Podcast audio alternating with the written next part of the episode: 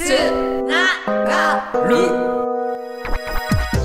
このコーナーは地元長岡を元気に盛り上げる市民の力を週替わりで突撃取材。その名もつながるラジオ。このコーナーは長岡市民協同センターの提供でお送りします。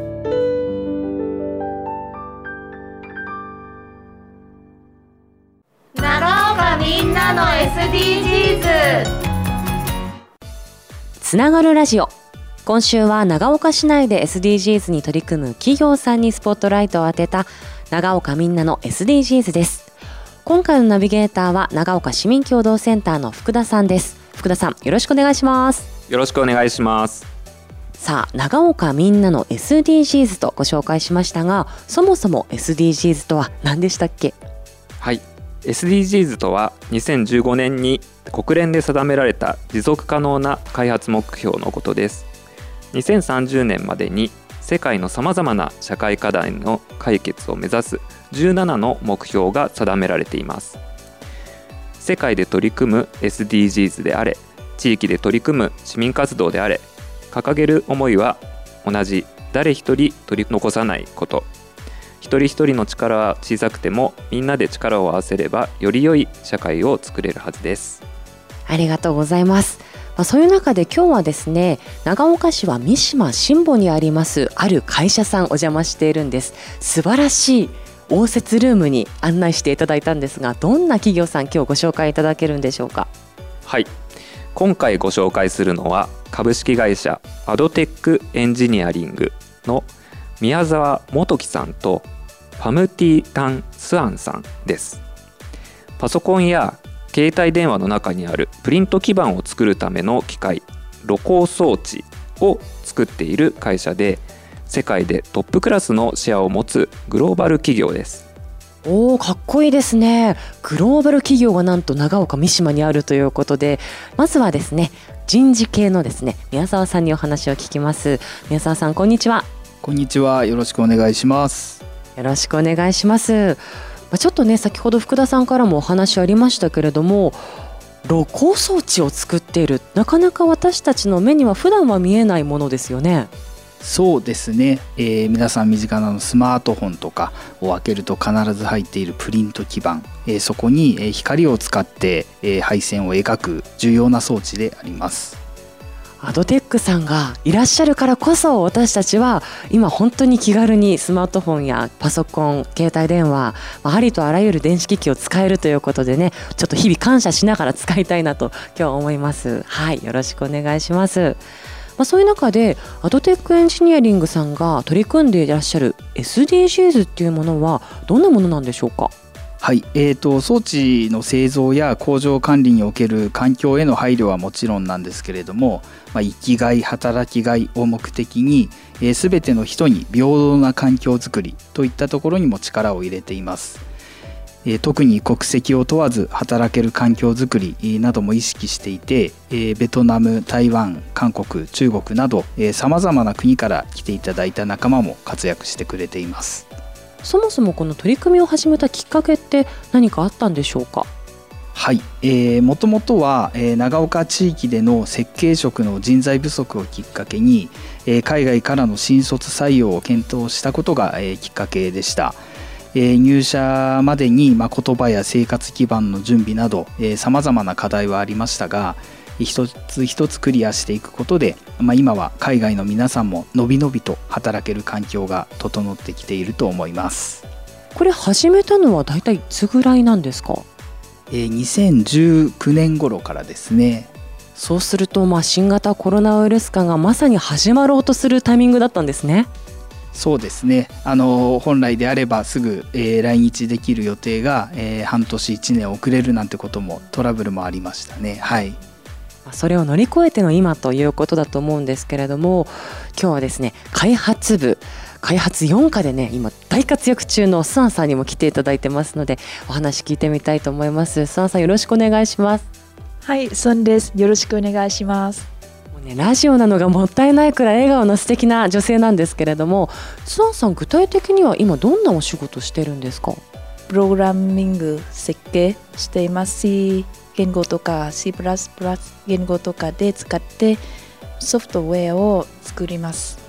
そういう意味で言うと宮沢さん、あれですよね、プログラミング専用の言語、共通言語があるっていうところは一つアドバンテージなのかもしれないですよね。そうですね、仕事をするにあたっては、その前の会議打ち合わせでしっかりコミュニケーションを取って、あとはモニターに向かってプログラム設計、ソフト設計する際は言語の部分はあまり影響しなくなってくるので、そういう意味では活躍しやすい場だったと思います。スアンさんはベトナムからね、お越しいただいているんですけれども、どうしてこのアドテックエンジニアリングさん行ってみたいなって思われたんですか？自分の専門は自動制御という専門ですから、アドテックは装置を作る会社だから決めました。実際入ってみての感想いかがでした？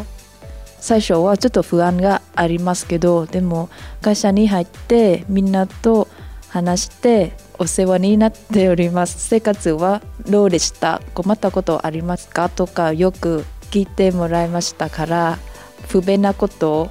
困ったことがあったらみんなが手伝ってもらいましたから、それは安心して働いています。そうだったんですね。宮沢さんどうですか、受け入れる側としては具体的にこんな準備をしたとかっていう工夫はありましたでしょうか？そうですね、まず生活面の、いろんな準備もありましたし、あとは仕事をするにあたって最初日本語をしっかり勉強してきてはもらってたんですけれども、やっぱりまだ慣れない言葉などもあったでしょうから、翻訳ツールを用意してみたりとか、また翌年度も、次の、代の方たちが外国から来るということもあったので、実際スアンさんたちが働いて難しかった言葉とか、仕事で使う専門用語はもちろんなんですけれども、普段日本の方が日常会話で使うような相槌だったり、私たち話してて気にならないような言葉なんですけども、外国の方からしたら何を言っているんだろうみたいな、そういった言葉を書き出してもらって、それを事前にお伝えしたりということもしていましたね。すごくきめ細かい配慮だと思います。スアンさん、具体的にこの日本語ってちょっと分かりづらいななんて言葉ありました？やっぱりいっぱいありますね。例えば最初はなるほどとか、どういう意味なのか分かんないですかね。それはみんなに聞いて、あとはネットとか調べます。だいたいイメージが分かりました。そうですよね、なるほどって日本人は当たり前のように自然に言いますけれど、海外から来た方にとってはどういう意味なんだろうみたいなね、そこもじゃあ解消できましたね。そうですね。宮沢さん、実際迎え入れてみて皆さんの働きっぷりっていうのはいかがですか？もうそれは素晴らしいもので、皆さんそれぞれ分野も違うんですけれども、いろんな機械設計、電気設計、ソフト設計といろいろあるんですけれども、それぞれの分野で皆さん得意なところを力を発揮してくれまして、設計者として活躍してくれています。活躍してくれていますという言葉ありましたが、この活躍っぷりはですね、実は社内だけにとどまることを知りませんでした。社外でも活躍をされているそうですね。そうですね、当社が、ある三島地域、そこで、竹あかりというイベントが毎年秋に行われるんですけれども、そちらの、スタッフとして事前準備から地域の人たちと一緒に活動を行っています。これはどういうきっかけで始まったんですか？そうですね、最初はJICA の方からお声掛けいただいて、そういった地域のイベントに参加してもらえないでしょうかというお声掛けいただきまして、でそれをうちのスアンさんはじめメンバーに相談したところ、ぜひということで、そこからつながりが生まれてますね。いや、素晴らしいと思います。スアンさん、実際に参加どうしてみようって思ったんですか？ベトナムに離れてから寂しいとかの感じもあって、日本に住むからボランティアに参加したいと思います。大学生時代にボランティアとかの活動もやっていましたから、日本に来てまた続きたいなと思いました。そもそもボランティアが好きっていうのもあったし、ベトナムを離れてちょっと寂しい思いがあって、地域の皆さんとも交流してみたいなという気持ちがあったわけですね。はい、で実際参加してみてどうでした？すごく楽しかったです、みんなが年齢の幅が広いだけど、いろんな体験とかを教えてもらいました。竹あかり街道の準備ってどんなことを具体的にするんですか？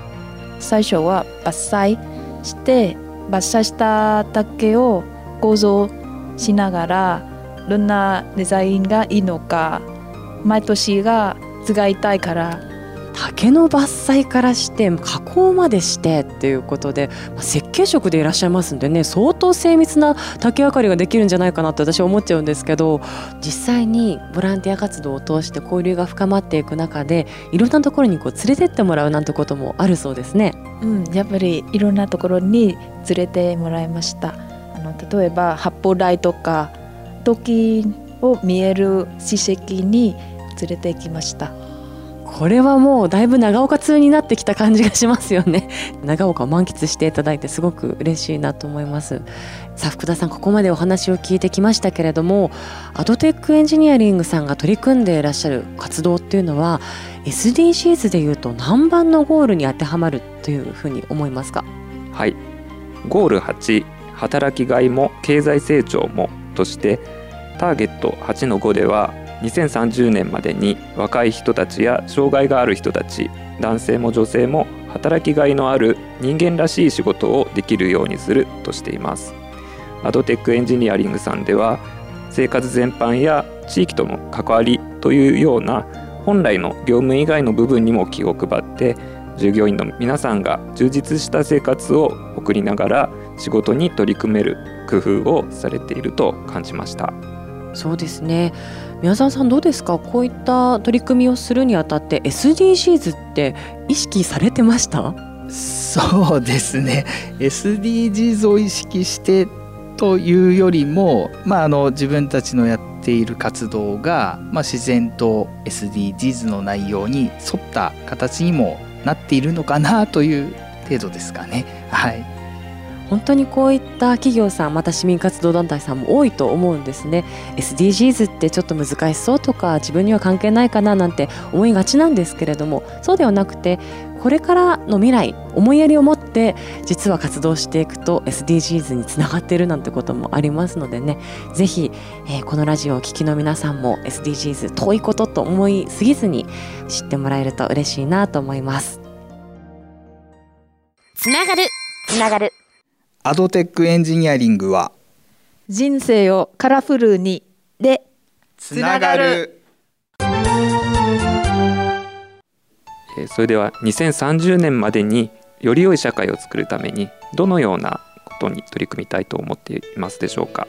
はい、国籍だけではなく、年齢や性別、障害の有無など、制約のない人材活用を心がけていって、多様な人材がお互いを認め合って、尊重し合える会社や社会を目指していきたいです。素敵ですね。多様な人材、そして制約のない人材活用、それが先ほどおっしゃっていただいた生きがいや働きがいにもつながっていくということですよね。はい、でまた今回ご紹介させていただいたアドテックエンジニアリングさん、意外と地域の皆さんも大きな工場を見たことがあるけど、どんなことをしているのかわからないという方もいらっしゃると思うんですけれども、そんな皆さんにどうでしょうか、メッセージいただいてもよろしいですか？はい、産業用装置の製造で、B2B 企業ということで、なかなか一般の方には知ってもらいづらい分野ではあるんですけれども、プリント基板用の露光装置という分野では世界でもトップクラスのシェアを誇っていて、この地元長岡で頑張っておりますので、ちょっとでも会社のことを地域の人たち含め知っていただけると嬉しいと思っています。で興味のある方は連絡いただければ工場見学なども行えますので、ご相談ください。ありがとうございます。そしてスワンさん、今日たっぷりお話聞かせていただいてありがとうございました。こんなスワンさんもですね、大活躍をされる越後三島竹あかり街道、今年も開催されるということで、ちなみにスワンさんは当日はどちらにいらっしゃるんですか？ろうそくとか竹とかを並べて火をつけてライトアップします。祭りが終わったらみんなと一緒に片付けます。はい、そういうことです。撤収まで最後までね、地域の皆さんと頑張るということですので、ぜひ10月の28日土曜日、越後三島竹あかり街道、足を運んでいただきたいなというふうに思います。じゃあ最後メッセージいただいていいですか？生活をカラフルになりたい方はいろんな生活に入ってください。ボランティア生活は一つの生活と思っています。生活をカラフルにってすごくいい言葉だなと思いました。はい、ぜひですね、お仕事も頑張る、地域のコミュニティも頑張る、そしてこうして地域のイベントも一緒に盛り上げていく、本当にスワンさんの人生はね、カラフルに彩られていると思いました。本当にありがとうございます。今日は株式会社アドテックエンジニアリングさんから宮沢元樹さん、ファムティータンスワンさん、このお二人をご紹介させていただきました。本当にありがとうございました。ありがとうございました。こ